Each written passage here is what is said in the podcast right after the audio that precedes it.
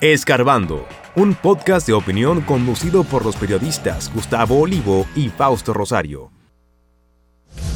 Hoy empieza el año escolar, Minerd y ADP llaman familias a llevar puntuales a los alumnos. El público acude con entusiasmo a la 25ª Feria Internacional del Libro Santo Domingo. Leonel insiste que la Junta Central Electoral viola la Constitución al poner reglas a la campaña que debe ser interna. Presidente Abinader, más importante que una candidatura es administrar los recursos públicos con honestidad.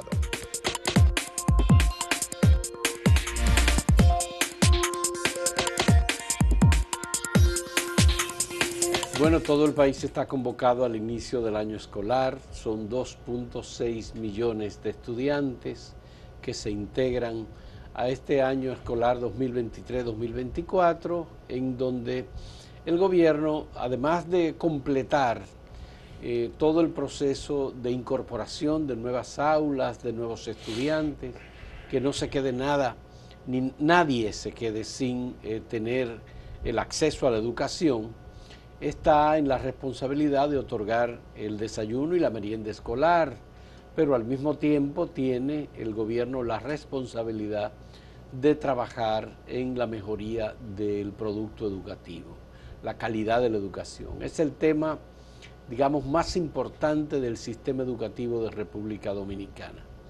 Todavía seguimos teniendo un sistema educativo afectado por serios conflictos en materia como la de producción de libros de textos y libros de textos asumidos por el sistema educativo.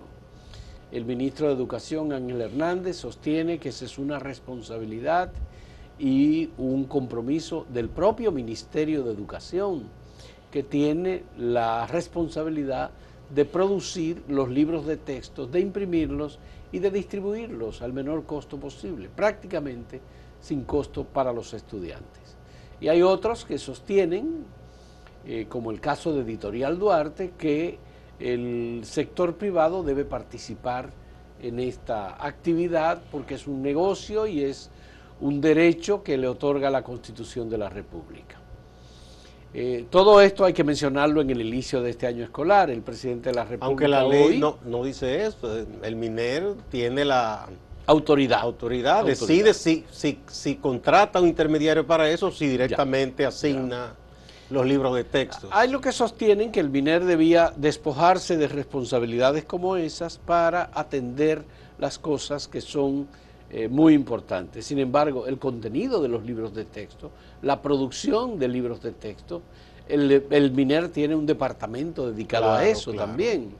De manera que esto es un tema de debate, pero el tema de la calidad de la educación, la calidad de la currícula del sistema de educación de República Dominicana, y como resultado final, bueno, cuando se hace algún tipo de evaluación, tipo PISA, por ejemplo, que República Dominicana obtenga resultados que no sean los últimos de todo el sistema educativo público que se tiene. Ahí seguimos quemándonos, reprobando, porque se ha avanzado en algunas cosas, se ha mejorado en gran medida las plantas físicas, todavía faltan algunas cosas en ese sentido, pero en el aspecto de la calidad de la educación todavía está por verse lo que debemos lograr como país.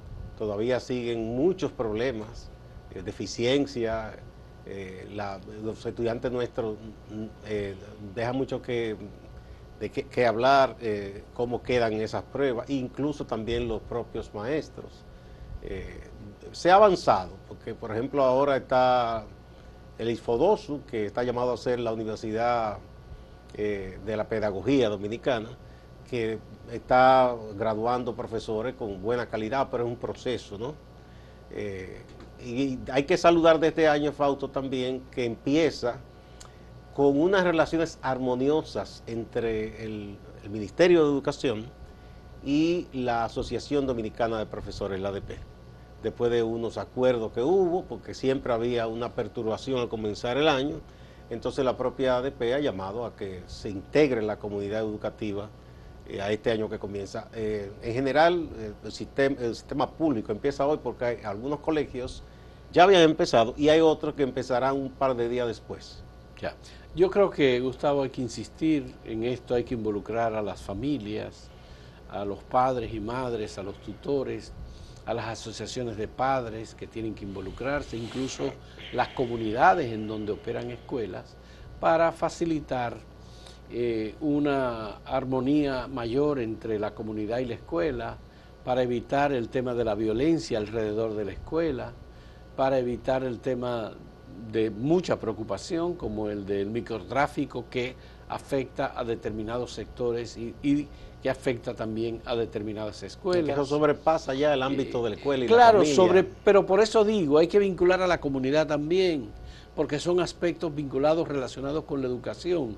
Si el Estado hace el esfuerzo de aportar un desayuno escolar a 1.9 millones de los 2.6 millones de alumnos, bueno, pues también la comunidad debía, y los padres y las madres debían ocuparse o preocuparse por ayudar a la escuela, aportar a la escuela, reunirse con los directores, distritales, reunirse con el Ministerio de Educación y ser entes de armonía y de apoyo al sistema educativo de República Dominicana, porque es un sistema educativo gratuito que en el sector privado y en las clases medias, fundamentalmente en la educación privada, implica una gran cantidad de recursos, tanto para uniformes, especialmente como para los libros, pero también las escuelas, la matrícula que hay que pagar, que obviamente se constituye en un monto significativo que ala una buena parte del presupuesto familiar, porque uno siempre quiere, como padre y como madre,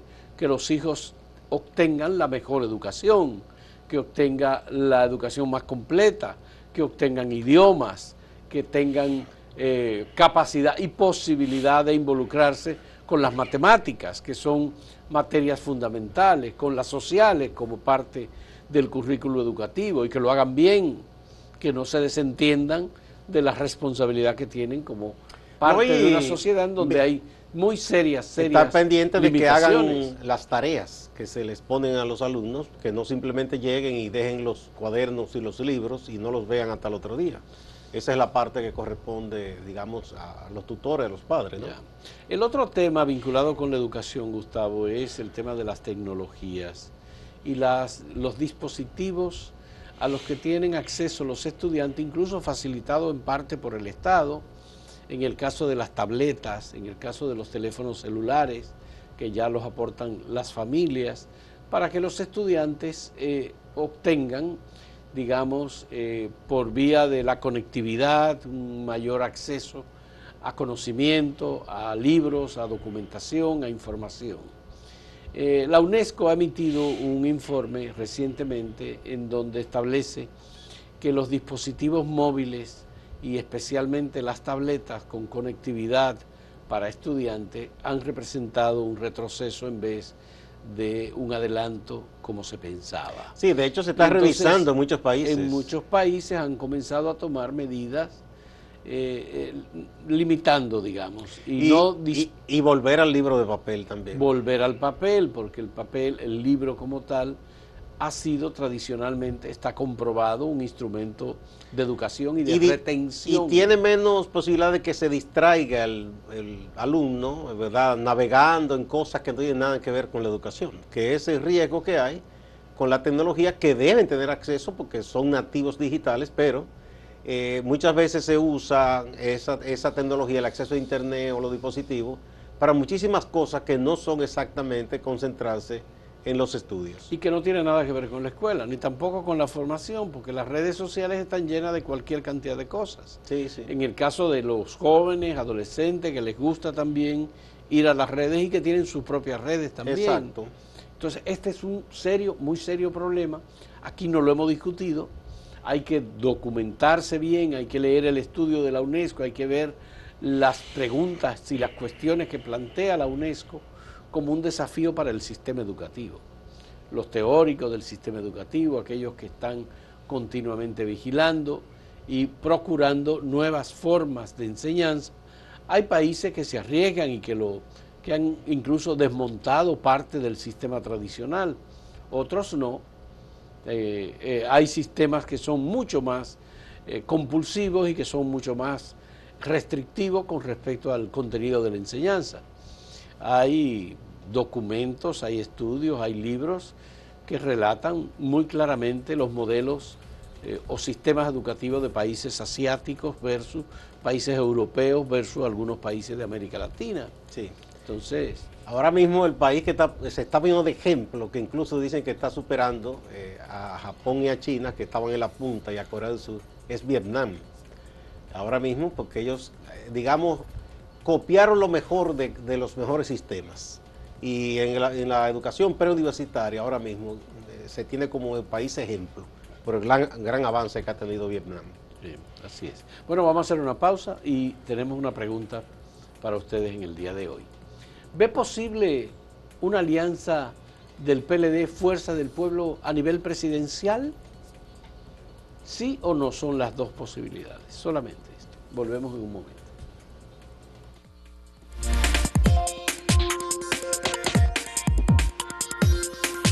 Si quieres anunciarte en este podcast, escríbenos a podcast@acentotv.de.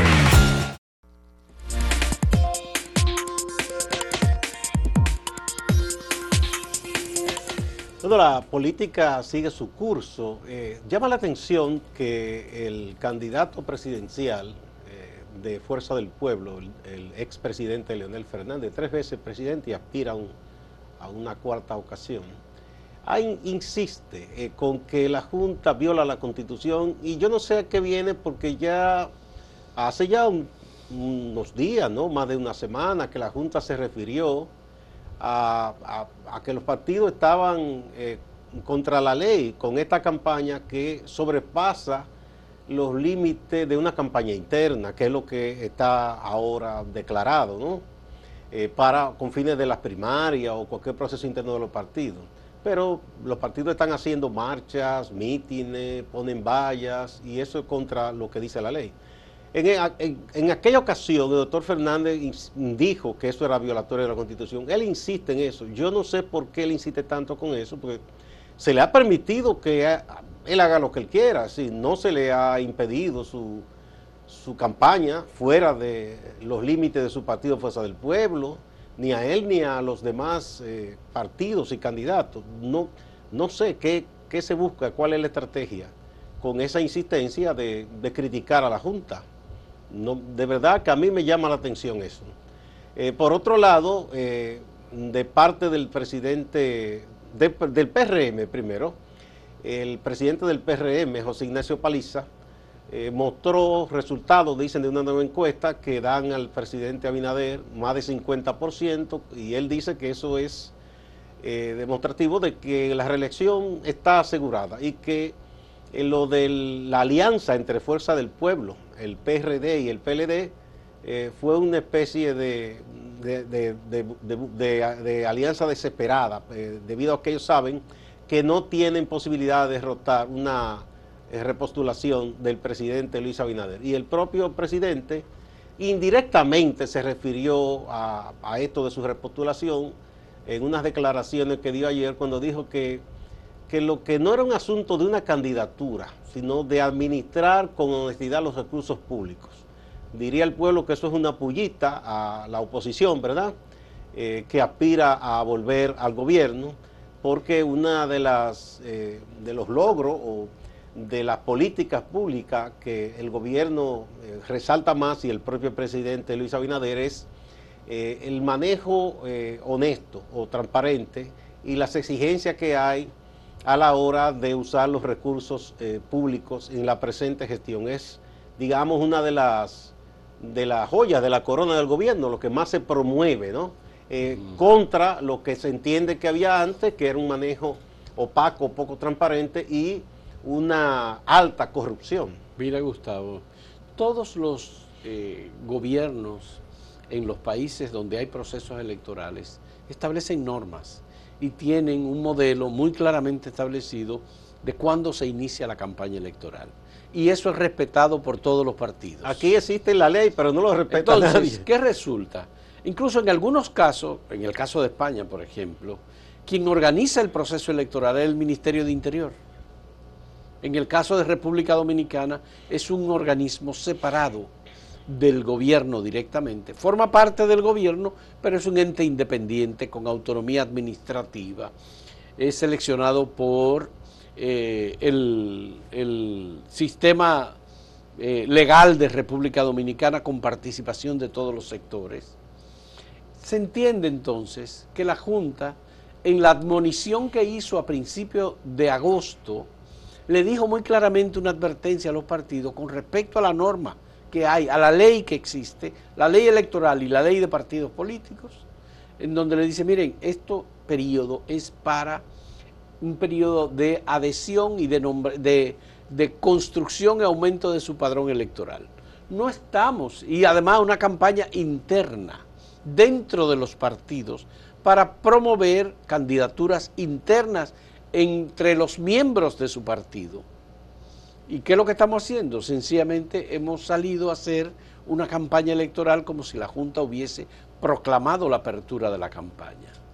Entonces Leonel tiene en este momento, Leonel Fernández, una campaña diciendo que la Junta está violando la Constitución de la República, que la Junta está violando el derecho a la libre expresión y difusión del pensamiento. Y a la ley 6132. A mí él lo está utilizando, me llama la atención porque como recurso. Que él insiste en legal. Eso, pero ya él lo dijo una vez, yo no sé cuál es la insistencia. Pero y él insiste en que la Junta de hecho ni le ha correspondido ni nada. Pero él insiste en que hay decisiones del Tribunal Constitucional que modifican, dice él, la ley electoral y que le quitan la autoridad a la Junta Central Electoral para hacer un documento como el que ella hizo de admonición y diciéndole a los partidos políticos, hasta el 25 de agosto ustedes tienen para quitar la propaganda electoral que han establecido en todo el país. Entonces, ¿qué ha hecho el sistema de partidos políticos, principalmente Fuerza del Pueblo? Rebelarse contra la Junta Central Electoral, que además quitarle autoridad al organismo electoral responsable de organizar las elecciones. Ya pasó el 25 de agosto y no se le ha quitado campaña a nadie. O sea, pero la Junta tiene que pronunciarse, la Junta tiene que tomar decisiones. A ver si lo hace, porque la han dejado como quiera. Está obligada a tomar decisiones, porque la Junta sustentó muy claramente su admonición a los partidos, diciéndole, ustedes están violando unos procedimientos, que son procedimientos de ley y están violando las normas que la Junta ha establecido como autoridad electoral. Por tanto, ¿qué queremos? ¿Que haya campaña electoral todo el tiempo cuando los partidos políticos quieran o entiendan que necesitan molestar a la ciudadanía, hacer bulla, hacer marchas, caravanas, etcétera, en todo momento? Eso no es posible, porque no es una selva. Este país no puede ser. Y hubo gente víctima. Que empezó desde el principio. Lo que pasa es que hay partidos o grupos que son más pequeños y por eso ha pasado, digamos, sin pena ni gloria, pero en campaña permanente hubo gente que desde el principio. Y en el caso de Fuerza del Pueblo se entendía que como era un partido que estaba en formación, que eran asuntos de juramentaciones, pero ya esos son marchas, mítines, hay vallas por donde quiera. Ahora es un desafío a la autoridad. Exacto. Una provocación. Yo creo que es eso, esa es la palabra. Yo creo que es una provocación. Para si quitan las vallas, decir que entonces es una agresión y demás. Que la Junta lo está agrediendo. Y tener un pretexto para quejarse. Y eso es. Bueno, vamos de nuevo a una pausa y a recordarles a ustedes el sondeíto de este día. A propósito de esta alianza del PLD, de Fuerza del Pueblo y el PRD, pero más que todo Fuerza del Pueblo y PLD, ¿verdad? Que es en lo municipal y parte en congresual y posiblemente en lo presidencial con mira a una segunda vuelta. ¿Ve posible usted una alianza del PLD y Fuerza del Pueblo a nivel presidencial, sí o no?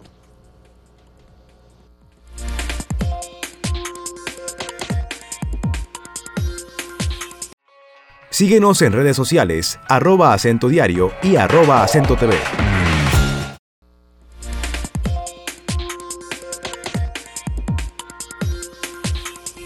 Bien, veamos los datos que hemos recibido a través de las respuestas que ustedes ofrecieron de si ve posible una alianza del PLD con Fuerza del Pueblo para el nivel presidencial. El 59.9% dice que sí, que es posible una alianza del PLD y Fuerza del Pueblo a nivel presidencial. Y el 40.1% entiende que no es posible una alianza. Esto fue en el portal directamente respondido. Veamos en Twitter cómo ha sido la respuesta. Aquí igual es mayoritario porcentaje de que ve posibles alianzas, 62.4%, contra 37.6% que no ve posibles alianzas en lo presidencial. En YouTube también es posible, lo ve como posible el 54% de los que respondieron y el 46% dice que no es posible. Veamos algunos comentarios. Aquí está Eric Aracena que dice: las bases están unidas de las 32 provincias. Leonel Abel, vía más rápida para retornar al poder. Anoten, hasta una consigna la creo. Así es. Bueno, Luis Brito, 6668, dice: aunque no se unan, aunque se unan, no van para ningún lado. Y Eric Bautista dice: el país necesita una oposición fuerte porque por sus hechos. La fuerza del pueblo no tiene complicidad con el pasado. Ah, caramba. Bueno. Bien, señores, muchas gracias. Vamos a pasar con Máximo Laureano desde Santiago, que nos tiene un reporte de los acontecimientos ocurridos allí el fin de semana. Adelante, Máximo. Gracias, compañeros. Saludos. Iniciamos con la agenda del presidente de la República, Luis Abinader, quien estuvo en Santiago en varias actividades, varias inauguraciones en el municipio Villa González, en Navarrete y en el distrito municipal San Francisco de Jacagua. En este último punto, la inauguración de un parque infantil dentro del Parque Botánico de Santiago. Este parque infantil lleva el nombre de Rosa Gómez de Mejía, quien fuera primera dama de la República en el periodo 2000-2004.